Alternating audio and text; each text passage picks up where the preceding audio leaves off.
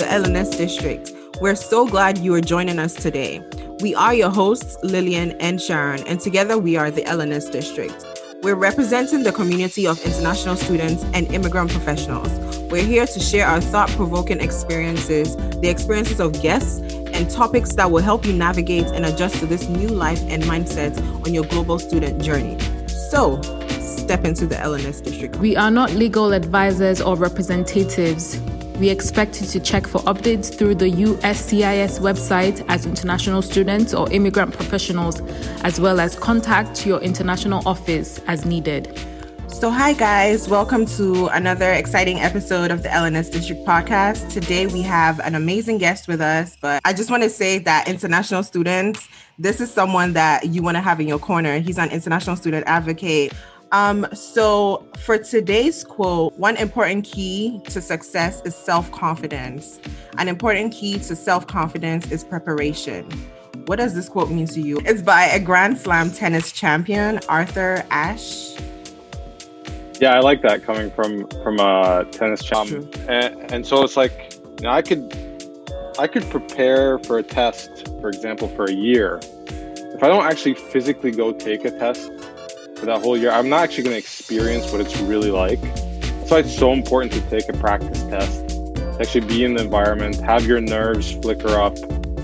Um, so yeah, I, I, you know, I'd say I agree, and I just add for us that remember, you know, prep, but then also put yourself out there and get get those reps, because with those reps and the preparation, that's that's exactly where confidence comes from over time and i think i can i can tie it into like job search or like being in um in the workplace right? Like the way sometimes you may not even know what is going on but the way you carry yourself and the way you come off as very confident pushes you further and like even grants you access to places that you may not necessarily find yourself in.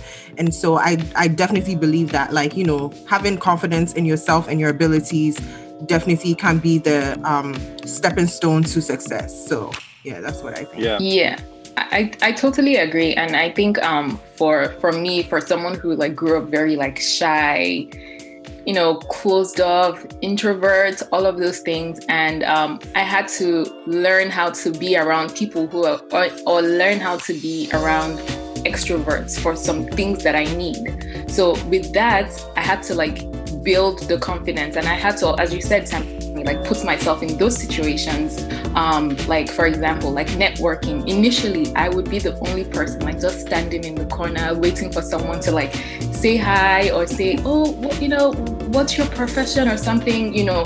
But now I'm learning. I, have learned that, and still learning because it's like a, a, daily thing for me. Um, I'm still learning, like, you know, in instances like that, you know, you know, I go, I'm like, hey, hi, how are you doing? Oh, I love your tie. You know, that's a conversation starter and things like that, you know, just to break the ice of being an introvert, but I need to be an extrovert to be able to connect with people or like get the things that I need from them or get more, you know, um, connection from, you know, the relationship that I want to build with them. So, yeah. So, Sammy, if you could introduce yourself, tell us a bit about yourself and what you do. Um, yeah. Yeah, sure. So, um, uh, so again, my name is Sammy Hejazi. Um, I've probably lived in the U.S. now for something like 17 years, but prior to that, I grew up in a country called the UAE, where Dubai is. I'm originally Palestinian and Lebanese. My dad, my my dad, and my mom, um, and more recently, uh, I completed my MBA about four years ago and in my current job, I just I found myself working with a lot of younger international students, co-ops, and interns, and uh, and so um, I started to help them out. I started to attend universities and speak with more of them, mentor more of them, and it kind of got me down this road um, where I put out a book and started posting on LinkedIn, and so you know, kind of long story short, I feel like I'm someone who was once in the international student shoes but now 17 years later, um, I've acclimated to the US culture. I've built a network. I'm, I'm on a good trajectory with my career. And it's really, I feel, an appropriate time for me to give back. And more importantly, uh, you know, m- even encourage some of my peers to do the same. Um, wow, that's that's really awesome. Um, so, how would you say, like, would you say, um, you know, from your experience of just having, um, you know, the international education and things like that, would you say um, that's what prompted you to start advocating for international students, or was it like, you know, in your first instance of working with like someone in co-op, and then um, all of a sudden you're like, oh wow, like I think you know people yeah. like this would need some coaching, some mentoring. Like, what what was yeah. the aha moment for you? Yeah, like no, it's a great, great yeah. question, Sharon. Like, so, so I'd say like, so I, I'm I'm a little bit over 15 years in my career now, and uh, so I always uh, viewed myself equal to the other international students as I as I started my career. Mm-hmm. Um, and I and I and, and prior to my MBA, I did manage international professionals in the U.S. Um, but I would say that at that point, I didn't have the same confidence I have now and the fact that I've acclimated to the culture, I kind of know what are the not the tricks, but what it takes to succeed in U.S. corporate world. And um, and so after my MBA, once I started working at Wayfair, I had a chance to interact again with the younger international student population, co-ops, interns at university events. And you know, very quickly I started to get these kind of memories of when I was in their shoes. And and and you'll see right away that that you know international students brilliant kids. They want to win. They want to do a great job. But um, they struggle with the small talk part. Yeah part of its language part of its culture. They struggle with talking about themselves in a boastful way. Like you know it's okay if there's something that you do really well in the us and to and to let it out right? Mm-hmm. uh, they struggle to speak up in meetings if we're talking about co-op or internships. And like so i I in particular found myself encouraging a lot of these students to do that, and um, and, and then I, I just searched for opportunities in Boston to do more, not just within Wayfair but outside. Um, I got on panels in universities. Um, I end up uh, hosting my own dialogue series at some of the universities, and through that, just developed a lot of content, which yeah. I felt I needed to put back out to the world. But uh, but I would say like maybe, you know, even five or six years ago, I wouldn't have had that confidence to do these kind of things. I know there are a, a lot of career advisors out there on LinkedIn uh, offering a lot of products and mastermind yeah. groups and self-learn and and you know it's it's awesome that they're putting themselves out there and they're sharing kind of what they learned but uh, there's a lot of information out there i'm cautious international students to focus on filtering for what you think works for you. Not everyone has the best method. You know, it's kind of your job to consume the info, figure out what might work for you, and and, and progress. And uh, you know, I'd say again, six years ago, I, I didn't have that confidence to share my experience, but I do now. Wow. So for me personally, um, I find that I I learn best from experience and um, with everything that you're doing now, can you share a bit about like you know your experience as an international student or like as a student living in another another country and um, a bit about your educational background and um, you know some life lessons that you learned from there? Yeah it's a great question. Um, I, so I, I as I mentioned I grew up in the UAE the UAE is 80% expat. Expat meaning people that are not from the UAE live there and so for us expats, we go to international schools. So naturally, in international schools, it was a very diverse population. We had students from um, all over the Middle East, from India, from Pakistan. We had a lot of North African students as well, including some other countries like Ghana um, uh, and South America, uh, uh, South Africa, um, and and we had Europeans, Australians, particularly like Brits from here. So uh, you know, it, it, forces you to. It does two things. One, you get comfortable uh, amongst the the different um, cultures, cultures, that are mm-hmm. at school, but it also forces you to self-identify. Oh crap! Like, well, what am I? Right? It makes it much more distinct. It's not like this community of everyone's like me. So you when when I went through that experience of trying to figure out who I am, I realized like, no, you know, I'm I'm not fully Middle Eastern. Like there are some parts of me that don't agree with what's going on in the culture there. Parts of me that I love about that culture. And so very early on, I knew I wanted to leave. And uh, and so when, when I graduated high school, I I went to the U.S. for undergrad. Um, I studied electrical engineering at Penn State. Um, and and then that's kind of my story. But I think yeah. that's so amazing. Yeah. So I wanted to ask, like, when you moved to um, the states here, um, you know, what was your culture shock moment? You know, did you find your did you find it easy to like assimilate like into the system, make friends, the food, you know, things like that, like studying, you know, how the different patterns like work compared to like where you were coming from? Yeah, that's a great question. Yeah, just just to comment on the previous one. So the best thing about my experience was definitely the food. Like I was I was so narrow in the type of food that I would like to eat, and now I will eat absolutely anything, and that's the part I'm most grateful for. So like, um, but yeah, getting to experience the diversity of food is great. But no, I, I didn't assimilate easy for sure. Uh, I I had many awkward moments, not just socially, but also in class. Mm. Um, I um, I learned you know, even as I tried to interact with Americans as an undergrad, that uh, it, you know, they they were also very uh, cautious of the fact that I was an international student.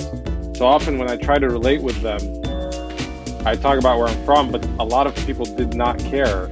Um, and when I saw other Americans interact with each other, they talk about, hey, I went to this high school or I went to that high school. And they'd find their commonalities and similarities like that it could have been a Penn State thing. It also could have been something that was just the case, you know, whatever, 15, 20 years ago. I don't know what it's like now for students. And if mm. Americans are much more open because of social media and they've traveled a lot more than the other generation. But um, what I did find was uh, uh, a lot of international students getting together, just like yep. they did in the UAE. But more importantly, I was very, very fortunate to find a few Americans who I would say were kind of like me, like in a way they they were looking for something different out of their university experience, not the same old. Mm-hmm. And so they were comfortable not finding perfect similarities, mm-hmm. um, and were actually interested in the fact that I grew up somewhere different and I have an accent and you know, I'm not just quite like them, right? Yeah. Uh, and I have I have one friend in particular that comes to mind that like I would say from the first year just felt it, it, was an easier connection than with many others. Um, and, and as I talk to more students here in the Boston area, they can all recall a similar type of person in their lives, especially the ones that try to branch out outside their international community, not just say, hey, if I'm Vietnamese, just hang out with the Vietnamese. Yeah. If I'm Indian, just hang out with the Indian. If you try to branch out a little bit, you'll you'll find like that one or two American students that you know they they're interested to meet you mm-hmm. and i and i think we, we've discussed that like you know on previous like episodes in the podcast um just saying like how sometimes that limits you from um, just even experiencing even the american culture because then you're like oh i'm like Nigerian. I want to hang out with only Nigerians and things yeah. like that. And it limits you from, you know, learning like, oh, there's this thing they do called Thanksgiving. You know, how can I participate in it? Um, there's this thing they do called um, going to like hockey games, ice hockey. Let me participate in like going and like just, you know, getting to experience different sides of the culture. I feel like when you hang out with like the one group, you miss out a lot So apart from, you know, just having your educational experience and I feel like, you know, sometimes international students we're just so focused okay i know one or two people that are like me they can like help me out with the things that i need but then um, and then we focus on the educational experience but we also tend to forget like there's also a social experience to yeah. to like you know yeah. encounter and you know have like the back and forth from it as well mm-hmm. so it's it's emo it's like i won't forget like it's emotionally heavy yeah like being here by yourself for the first time yeah. And so, like, I, you know, even for me, it's easy to say, "Oh yeah, I branched out and I did that." But I it, at the time it wasn't easy at all. Like I remember it being every day was hard, right? Every day at, yeah. at school, every day at uh, you know, even trying to socialize. So I just want to throw it out there that yeah, it's not without like some growing pains, mm-hmm. uh, and but uh, but in the end, you know, you as a student, you have to decide what you want to get out of this experience, right? So then I didn't pick Penn State because it was the best university. Honest to God, like I had no idea what the right answer was. So I kind of did any, mini, mighty, mo. I'm like, at least really? Penn State, like, really, seriously, yeah. I mean, you think about it back there, like, I think the real reason I ended up choosing Penn State was because maybe a friend of mine in uh, in my class had an older brother that went there. Oh, It- yeah. It's like the silliest reason, right? So, like, it's very. There's a lot of serendipity in the. It career is a good school though, so it wasn't a bad choice. It was. It wasn't a bad choice. yeah. Oh, Um, that's that's so funny because I remember uh, my younger sister's friend. I asked her, like, you know, she's in she's in England, so I asked her, I said, "Oh, why do you want to go to Manchester University?" She's like, "Oh, well, they have the best parties there. That's that's why." Um, so I just wanted to find out, like, what was your job process, job search process like? Like, did you have a lot of rejections? Was it a trying time? Like, what was your experience with You job mean- searching? So, like, uh, more recently, after my MBA or during undergrad, Um, a bit of both. a bit of both. yeah. I mean, I was a completely different person um, when I was job searching in my MBA, but I I was not the model student as an undergrad by far. I think I went to like one career fair, and honestly, I had no idea what to do. I don't think I attended maybe uh, more than one or two career services meetings, uh, and and I, I was completely lost. I ended up like not doing an internship, not doing a I don't think there were co-ops back then. And so I graduated. I focused on my studying, and so I graduated early. Um, and I ended up just going back to the UAE. I had an engineering degree, but um, in the UAE, the type of jobs that are out there are either like there's some engineering and construction, but there's some sales. So I end up getting a sales job.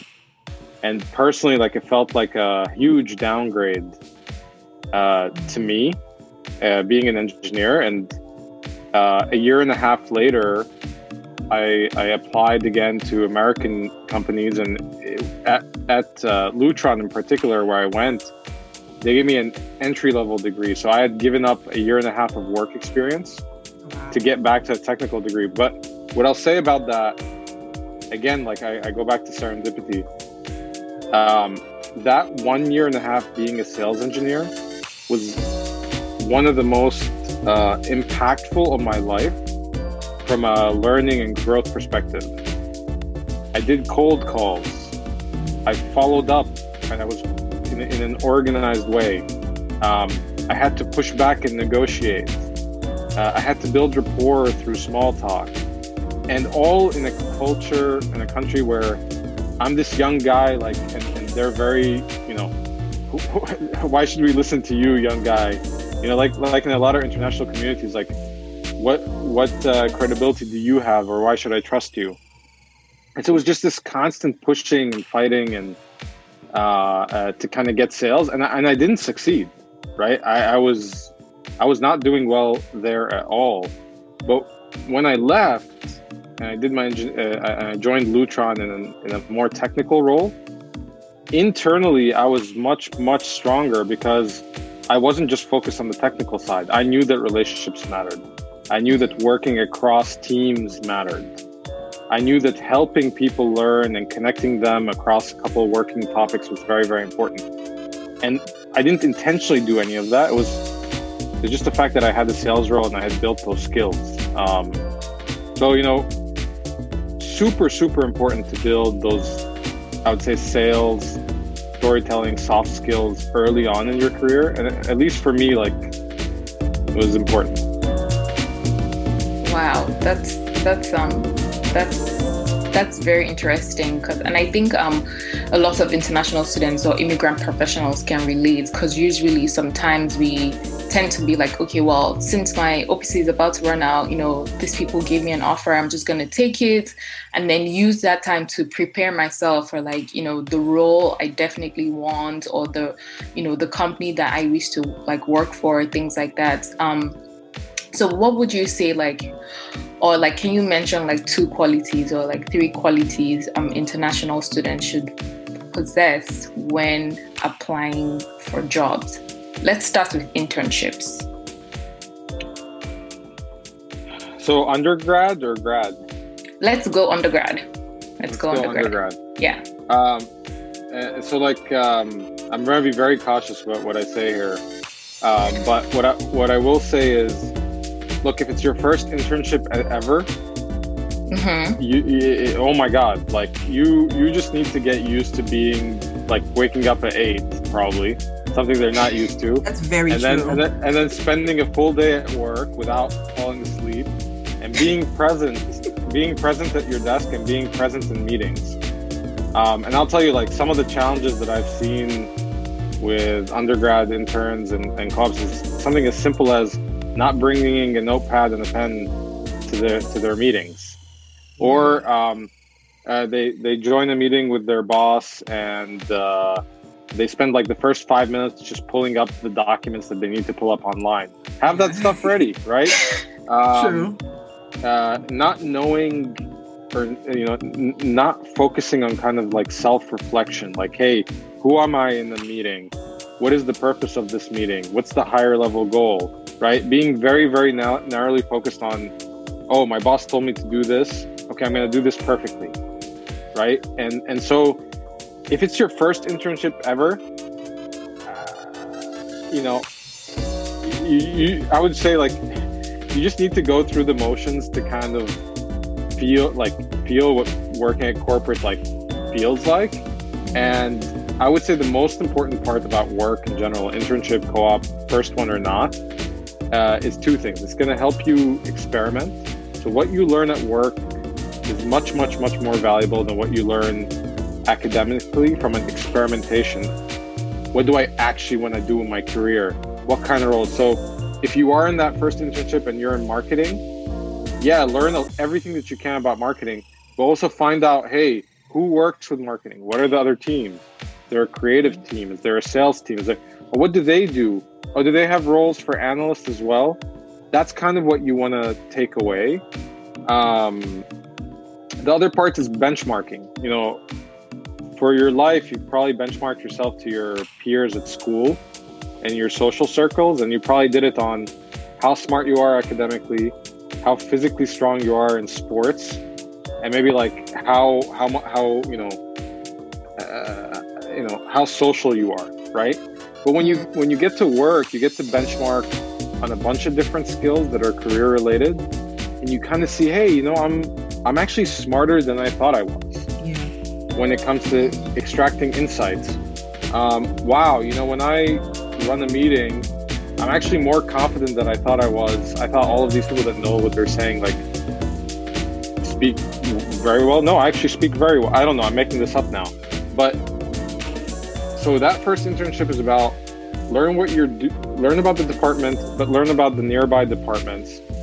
Uh, experiment. So if you have an opportunity to work in multiple departments, do that and benchmark yourself. Compare yourself to your peers to find out where you kind of uniquely stand out a little bit, because that's going to be a, a big, big, big clue to what you should be doing in your career and where where some of your success will come from.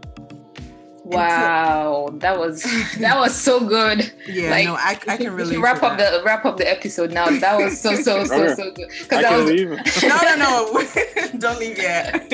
no, but I can echo just to echo what you were saying. Like, I completely agree with um you know, kind of like using that first internship to figure out what you really want to do because I had the opportunity to do two, one co-op and one internship. And luckily for me, they were both in different fields of engineering, the engineering I'm focused on. So it gave me the opportunity to know that, okay, maybe I don't really want to do manufacturing. Maybe I want to do more research. Maybe I want to focus on um, films. Maybe I want to focus on packaging. Like it gave me, you know, a good comparison out of class and one thing I wanted to add was that um, it's also important to one of the engineers advised me in my first co-op that um, identify whilst you're on co-op or internship identify someone in the company or someone that you work with that maybe you like what they're doing and aspire to get to that level. So look at the degrees and stuff that they have the um, the um, experience they have and then use that to also build yourself up as you um, start your career. So yeah I love that, Lynn. Yeah. I, that was that was amazing because I, I, feel like it, even even in my first internship as a grad student, because I wanted to have like a summer internship, I um the department I worked for, I worked as like the IT person in a department for a hospital. But then luckily I had like a manager that was so um you know helpful with my growth in that short period of time. Yeah. So. I, I love I love that advice. Yeah. And if I it's like absolutely like it's such a great way to network. You automatically have an excuse to put a coffee chat on someone's calendar because you work in the same company and you just want to pick their brain. Like great advice. Um, I also say like I, I want to add uh, don't work on adding the resume bullet of this internship at the end of the internship. Start in the middle because what you want to do is you actually know the whole story around the middle. So if you started there and you share it with your boss or your peers, um, by the time you're done your internship and you have a very solid resume bullet, it actually looks like a resume bullet that um, someone, so let's say if you intern in marketing, someone in a different marketing job in a different company would find attractive because um, you pick the brain of the hiring managers on your bullets. A lot of a lot of people leave that resume bullet till after, and then they work with their career advisor, they never never go back and check with their boss or their peers. Hey, does this stand out to you in the resume? Right. So, work on your resume. Um, work, on your work, work your resume bullets early and check it with your peers as well. But I love the networking advice too, obviously and and that's just a good segue into the next question I had for you. Um, you did write an ad- article about um, why networking is important. So can you share a few um, tips from um, that and what you personally think that as international students we should really try to do when it comes to networking? Oh yeah, I, I, I mean obviously I have a lot to say about this.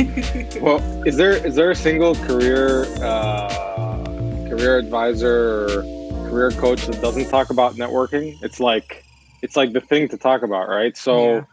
you know, what I wrote in that article was more, um, uh, you know, and rightfully so. Students are focused on finding a job, and so they want networking to be this tool that finds them the job, right? They're they're they're time based, um, but what networking actually is is is it's definitely this lifelong skill um, that you want to uh, continue to develop. Um, and and I, w- what I say is, if you want to build your people skills and if you actually want to succeed in your first job in the US, networking is the best way to do that. Speaking to two to three individuals a week that you have you've never met is a great way to build rapport. So through um, small talk, uh, through even practicing your listening skills, but the international student typically is like thinking of it as a numbers game. It's like, oh, this guy talked to me. You know, they're they're at Wayfair. Uh, they're in category management, but I'm in ops. I'm looking for a supply chain. I wonder if they can introduce me to someone in supply chain. Quickly, quickly, can you please introduce me to someone in supply chain? And so they miss the whole point. Um, and, and this is advice that all career advisors say. I think what's missing is there isn't a better way, in my opinion, for students to build people skills in the US while they're studying uh, uh, uh, if they don't do networking. And so, like, I almost say, like, even if you're not really uh, uh, uh, ready to look for a job, in your spare time, you should be networking just to build those skills. Because when you join your company, how are you going to be successful if you don't know how to do the, the small talk, how to how to tell your story, right? All the elements that come with it take it, you know, uh, you know, for you guys, Sharon and Lillian, like networking is how you bring people like me onto the show, how you bring other panelists, how you expand your influence with what you're doing with LNS District. And it's this tool that you're using even outside of your direct work, right? Mm-hmm. And it's this it's a skill that you're gonna take for life and it really opens up doors. And I think when you see a student who's figured that out, and you see a student who hasn't, you can immediately tell the difference by how they interact with you in the first conversation. And that student that's figured that out in the mid and long term, they're going to be much more successful in finding a job versus the student that's like just squarely playing a numbers game. Wow. Yeah, that's, that's that what you said about it being a lifelong skill that is so true because um, even even from growing up in like in England or in Nigeria, we skip out on the relationship that we could really like build work on. And you know i'm i'm learning when i moved to this country i'm learning like it's not about like you know even taking interviews is not about like you know just wanting to be like the best person and just saying oh i have all the skills one two three four and then they, they ask me so what do you do in your spare time? I'm like uh, i didn't prep for that. yeah you know? So then i i now forget like I'm actually supposed to connect with the person who's interviewing me and like really make them comfortable. I, am comfortable. And even if I don't have all the great skills they're looking for, but something is gonna make them feel like, okay, well, we really like this girl and we don't even care if she doesn't have that one skill. We can like take her on, train her and things like that. So yeah. I think it's so so great. You know, anyone who's listening, yeah. look, write it down somewhere, put it on your laptop, on a notepad on your wall. Networking is a lifelong skill. Mm-hmm. And, um, you know, just now going towards like your book, the International Student Handbook, How to Stand Out and Beat the Odds in like your career. What inspired you to write that? Um, yeah, so I'll be very candid with you. So we love that. Again, Um, what I'll say is, uh, so like I said, uh, I was speaking with uh, a few universities in Boston. I did something called the Dialogue Series. So I'd have a series on networking where we give like very practical tips, like specifically what what to write in the note, stuff like that. I did um, I did panels on uh, succeeding in your co-op and your internship, what to actually do to make yourself stand out, like the steps and so through those panel dialogue series, feedback from the students, feedback from the career advisors that I work with, I end up having quite a bit of content. Um, and I said, "Oh, okay, what should I do with this content?" And I was, uh, I didn't, you know, I didn't feel very confident to post on LinkedIn. I'm like, you know what? I want to talk to more universities. Let me package this up in a book, and then let me put a website together. And then that book and the website is kind of my um, credibility as I, you know, cold call or approach universities to say, hey, you know, I'd love to do a panel with your international students on this topic. Uh, if you want more information, here's my website. Also, I have a book. I'm happy to share with whatever. So for me, really, the book is a way to um, open doors to universities and kind of like a, a little bit of a secret for your listeners. If you follow my LinkedIn and you I feature all of my articles. Yeah. By the time by the time I'm done posting articles, you'll essentially have like 90% of the book yeah. for free. Yeah. So the idea was never to um, the idea always for the book was to open doors. I really think that all of the content that you guys share at LNS District, the my book, even the master series that people put, like the content should be free at this point, and and a student student will find it and, and, and, so it's, it's really not about the content anymore. It's about the people. Like i think value in the future from a career advisor career mentorship is like more one-on-one with the people that you kind of click with and people that have the experience or the type of roles that you want to uh, grow into. So so yeah that i think that's the that's the story yeah um, so for anyone who hasn't read the book yet and who might not be following you on LinkedIn yet, um, what would you say are like maybe two takeaways from the book um, to kind of like give um, international students an insight into what is actually um, written in there? Yeah, I, I, the, I, I use the word people skills in the book a lot, okay. and and I remember as an international student, if I could um, do accounting for my time spent.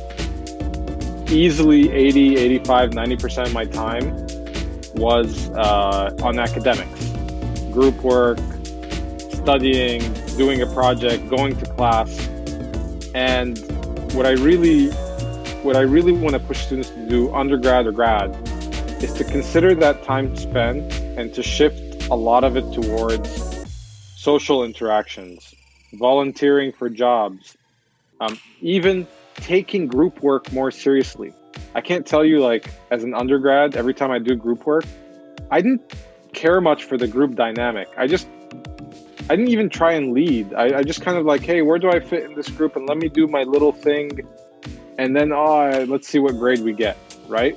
And then you see these other students that really step up and they want to over control the group. And they end up doing it in a kind of assholey way, right? Yeah. And so, mm-hmm. okay, well, what happens when you're on the job? Are you, is all your work going to be you in front of a computer? Absolutely not. You're going to be on a team you're going to be working with other teams that are not your team. And so you're going to want to push an agenda and you're going to want to lead and you're going to talk about what you did. And you want to do that all in a non assholey way. Well, how do you do that? I think it goes back to your earlier quote at the beginning, which is you have to prepare and then you have to practice, you have to get the reps. But by the time international students are on their first job or even started searching for a job, their their skill set in working with people, and especially in American culture, is almost zero because they've been just focused on academics the whole time. And so, I in my book I, I tease out all the opportunities to practice those people skills, how much time you should be spending, and really at the end of the book, I challenge the students to go and talk to to reach out to 10 people a week and to have at least two conversations per week uh, and, and in the US, networking is not a dirty thing. It's something people expect. Uh, and and if you if you do it with the right attitude and the right goals, is to build relationships, uh, you know what was said earlier: invest. Don't try and reap the reward right away from the people you connect with.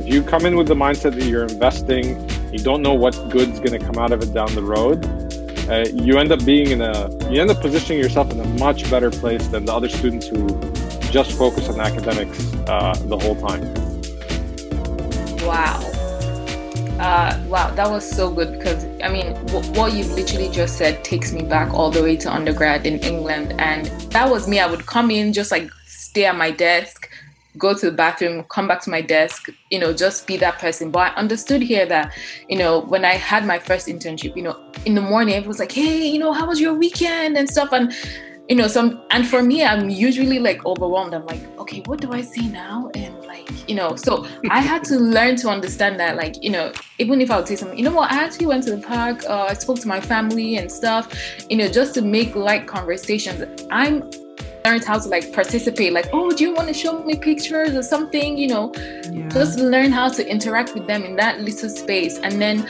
um also understanding that I don't have to be limited to talking to just the people that the five people that I work with, you know. Sometimes yeah. go to like the kitchen in the office and, you know, just sit next to someone be like, hey, you know what, where are you from? You know, what department do you work in? And things like that. It it's it takes a while because in in the very just growing up it's it's just like oh well you're meant to be on your own. Just do your work. You know it, it becomes the focus on you know having that education and just focusing on education. Now you're at work. It's like your manager says do a b and you're so focused on like a b only. And yeah. then you know, and then, you know, when performance review comes, they're like, oh, well, you don't communicate. And then you're like, wait, but I do my work really, really well, you know, exactly. things like that. You hit on such an important topic. So, like I said, I, I've managed uh, international professionals prior to my MBA, uh, post my MBA, more in a co op internship perspective. The international student, you're right, sits behind the desk, wants to focus on their task. They execute their task very, very well and on time with high quality, right? Mm-hmm. Um, but yeah, they, they lack the communication part. When it comes to reviews, and this is not just for international students, this is honestly for any student out there, any professional in their early career, the manager has to make a case for the person that reports to them, right? And I could say that this person did XYZ perfectly and they're amazing, and whatever. But if no one else in the company or from the team or the group knows about these things, it's almost like it doesn't exist. I, it ends up being completely on the manager's shoulders to, to create a good um, perception of how this co-op, how this full-time hire, how this grad student did.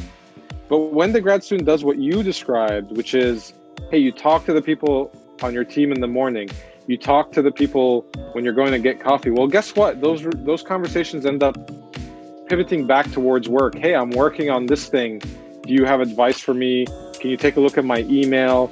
Hey, uh, you know, this is the insight I drew from this project. What do you think? Oh, and then based on those interactions towards the end, when it comes to your performance review, it's not just your manager that can speak on your behalf. It's these other people too, right? Yeah. And, and, and, and so, yeah, okay, what about not just your peers, your boss's boss? Are you afraid to go to, to my boss to have a conversation? No, we should be proactive and ask about those things. You should have your boss's boss know what you do. That's yet another person who can be an advocate for you within work. Um, less pressure on your manager's shoulders to show people what what you actually do. Right? You need to take some ownership there. It's it's something you learned along the way in your career, but again, one thing that we I, I try and push through the book and through my sessions is we, we have an opportunity to do a lot more of that up front. I love that um, because I'm a new professional too. So um, just hearing that, I'm also taking notes and I'm definitely going to implement that. Awesome. But I think what Sharon was saying is very true because um, I think the way we're raised or where you come from and the values and that are instilled in you at a very young age goes to sometimes tends to be a barrier to growth or a cultural barrier when you move to America because I had the same experience where I wasn't as open, but um, I had to learn that quickly and taking um, um, professional growth out of it or you know performance reviews or anything like that. For me at my current company i you know i was getting coffee one day and then this guy came to stand next to me. He's like oh how's your day going? And through just me interacting with him he's a finance guy and i'm an engineer so we don't really interact like that. Um, but he started telling me about stocks and investments and i'm like oh my god i know nothing about this. Like thank you. So for my own personal growth i learned something from him just by interacting with him. So it's not always like you trying to um, you know stand out with people you work with but like you can also learn things for life so um yeah I totally agree. 100% agree.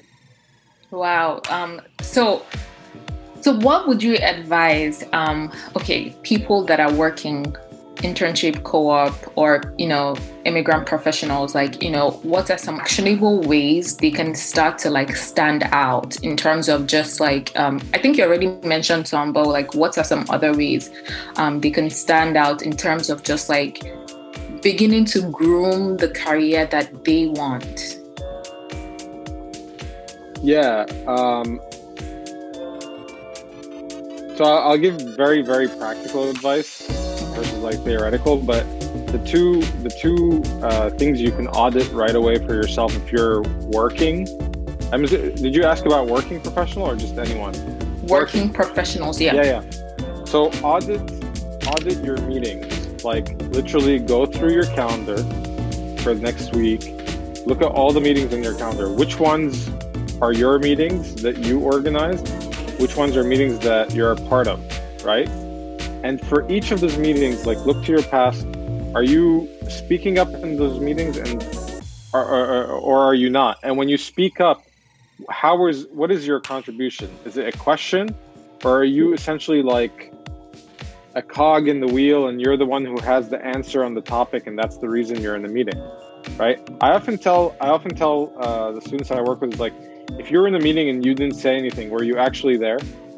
Like, w- w- if if no one if no one heard you speak and you were just listening, what actually happened? Like, even if that is your role, even if your role is just a shadow in the meeting, unless someone explicitly tells you, please just listen, don't participate, feel free to ask questions.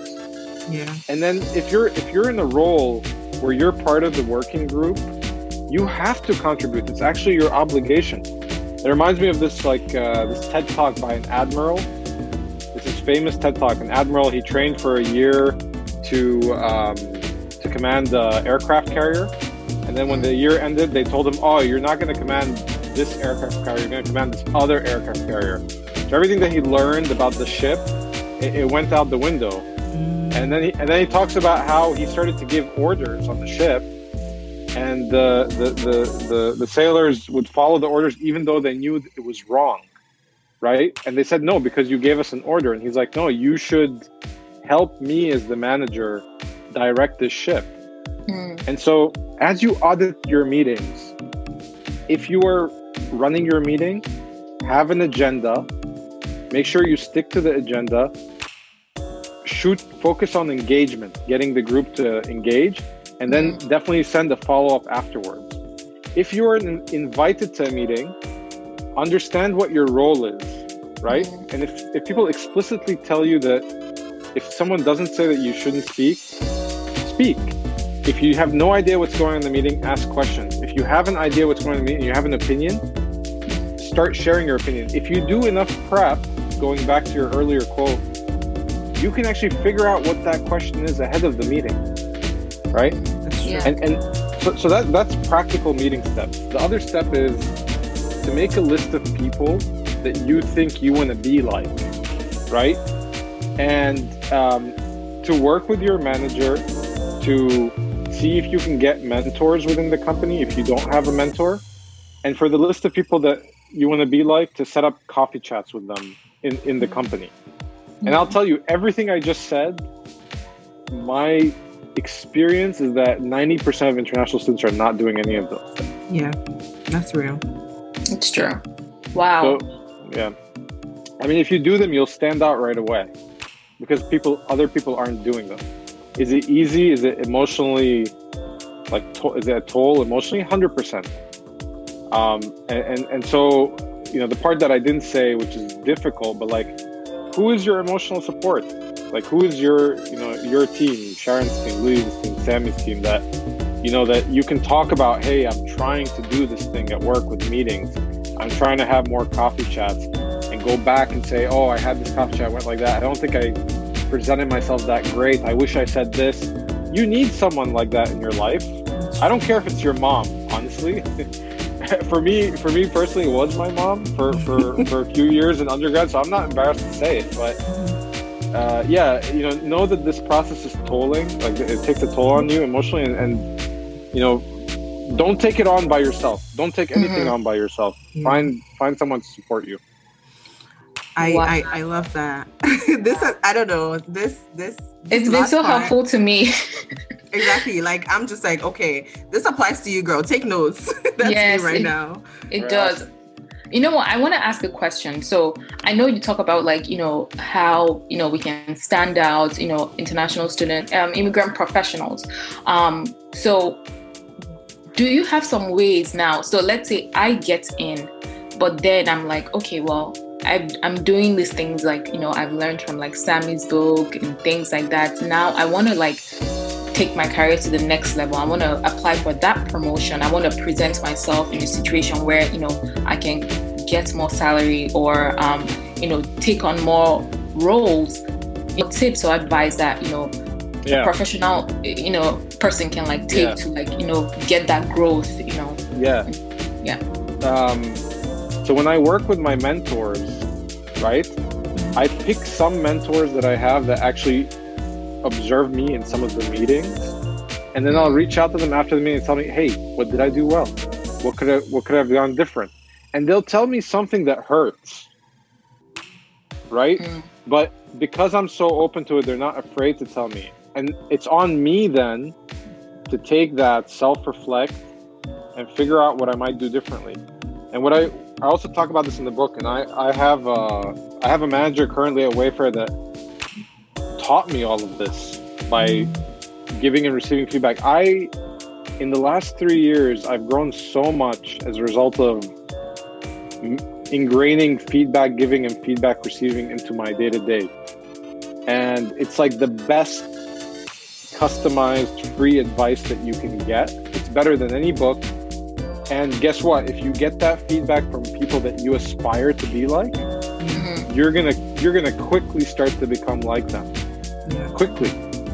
Um, and it all depends on can you receive it? Can you show them that you're willing to receive it? And can you show them afterwards that you acted on it? And, and then give them uh, follow up with them, and tell them, hey, I tried that thing you you asked about. It went like this. That it was awesome. Thank you so much. Right? Yeah. Give them that positive feedback so you can that positive engagement so that they can keep dishing it to you. Mm-hmm. Uh, but yeah, if, if you can build that tough skin get all that feedback no matter how much it hurts and get it from the people that you aspire to be like sharon yeah that that's what it takes like feedback is very important and i love that you you stressed on this right now because um that was something i i wasn't aware of that honestly when i started working and anytime i had one-on-ones with my boss um there was one time that i asked him um, you know, like how am I performing? Like it wasn't a performance review, it was just a one-on-one. And I asked him like, oh, you know, like am I doing okay? Is there anything you need me to do to work on? And then he didn't really because I don't work directly with him. So he didn't really know what to say. He was like, I don't really work directly with you, but um, you know, I think so far from what I can see, you're doing okay. So the next time we had a meeting, he came prepared. He had asked around and knew exactly what to tell me. And so now it that helped me grow like in my career because even though because me asking that one question kind of pushed him to also, you know, come extra prepared. So I love that you just said um we should ask for feedback because it's very important. And like you said, it's not it's it's how you receive it. It's not always going to be positive. So yeah. Yeah. Um, wow. Um, I think yeah, I think we I think we've really enjoyed this conversation. this has been very very impactful and very insightful and um awesome. We it's been amazing having you on, Sammy. Um, how can people find you and support you? I know we've mentioned your book and we'll try to include the links in the description, but how can people find you? Um, yeah, I, like I said, I, you know, the book is more of a way for me to get into university. So if you want to read the content, go to my link, just my LinkedIn page. You can okay. you, you can uh, follow the International Student Handbook on LinkedIn, mm-hmm. but more importantly, like follow or add me and go through the articles. All the content's there. If you really, really want to want to help the cause and help me, like I'm looking to, uh, as a next step, speak with a lot more universities. And what I want to do is not just speak myself. Um, I'm actually looking to build a network of people that are also hiring managers that know what they're talking about and to get them and come be panelists as well. So if you want to, if you, if you'd like me to come speak at your university, you know, reach out. Um, uh, let's chat about how we can talk to your career services department and we'll take it from there. But sincerely, like anyone listening, if you guys want help, um, I, you know, I'm, I'm trying my best to find as much time as I can to do that. So don't hesitate to reach out to me on LinkedIn and, uh, where I can help, I will I, I will try and make time and I'll do that. Awesome. Awesome. Thank you so much, Sammy. This has been really great. Um, international students, like make sure to follow him, especially on LinkedIn. And um, as he said, network. So you can ask questions, you can send him a message. That's the that's the start to like networking. Um, we really enjoyed having you on this episode. It's been so great. And this is the only Arabic I think I know. So shukran. You're welcome. Thank you, Sarah. Thank you, Sarah and Lily. I appreciate you guys uh, giving me that opportunity. I, I do. Thank you for joining us on this episode. We hope you have enjoyed it and it has been thought provoking for you. Don't forget to share, like, subscribe, and leave us a comment on your thoughts and your own experience as it relates.